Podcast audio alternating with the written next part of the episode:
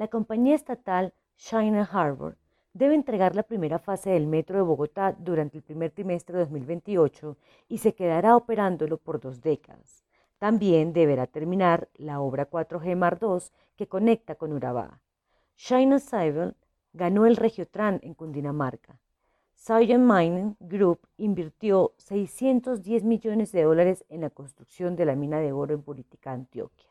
Didi, el Uber chino, poco a poco se desplaza al primer lugar en las aplicaciones de movilidad urbana en todas las ciudades colombianas.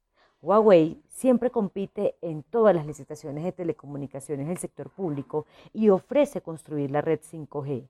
Y lo que no es menor, las marcas de motos, carros y camiones chinos son más frecuentes en las calles colombianas. Toda una batería de acciones empresariales que podrían resumirse diciendo que la inversión de la segunda economía global en Colombia ha dado un salto de unos 23 millones de dólares hace una década a casi mil millones de dólares atraídos para 2020. No es una estrategia aislada ni ocurrió por generación espontánea.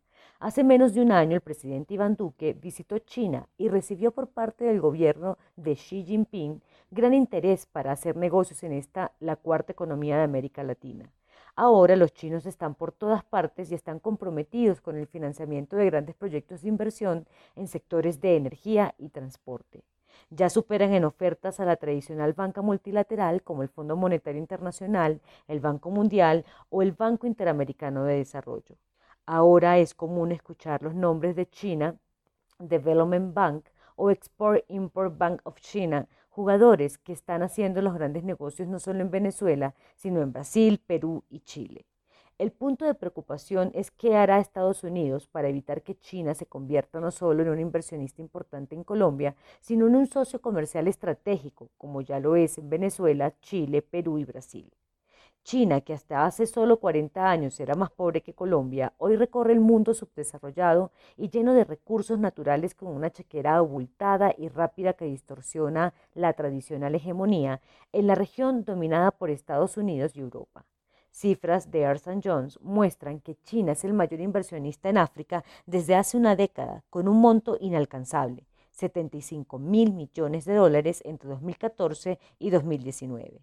El país que sigue a los asiáticos, Francia, no representa ni la mitad de lo desembolsado en proyectos de explotación de recursos naturales y adecuación de la infraestructura. El informe de Ernst Young subraya que China aumenta cada año las inversiones de tecnología en el mundo subdesarrollado de la mano de las corporaciones públicas ya líderes en varios países. Seguramente Washington no se quedará parado en silencio observando que los chinos se quedan con los negocios estratégicos en América Latina, su otro patio trasero. Si Donald Trump gana las elecciones de noviembre, el tira y afloje con los asiáticos saltará de los aranceles a los celulares, a la tecnología y golpeará la ambiciosa financiación que el gobierno de Xi Jinping viene haciendo. De momento, no se puede perder de vista que Estados Unidos es el primer socio comercial de Colombia y que nuestro país es el único aliado político sólido que le queda en la región.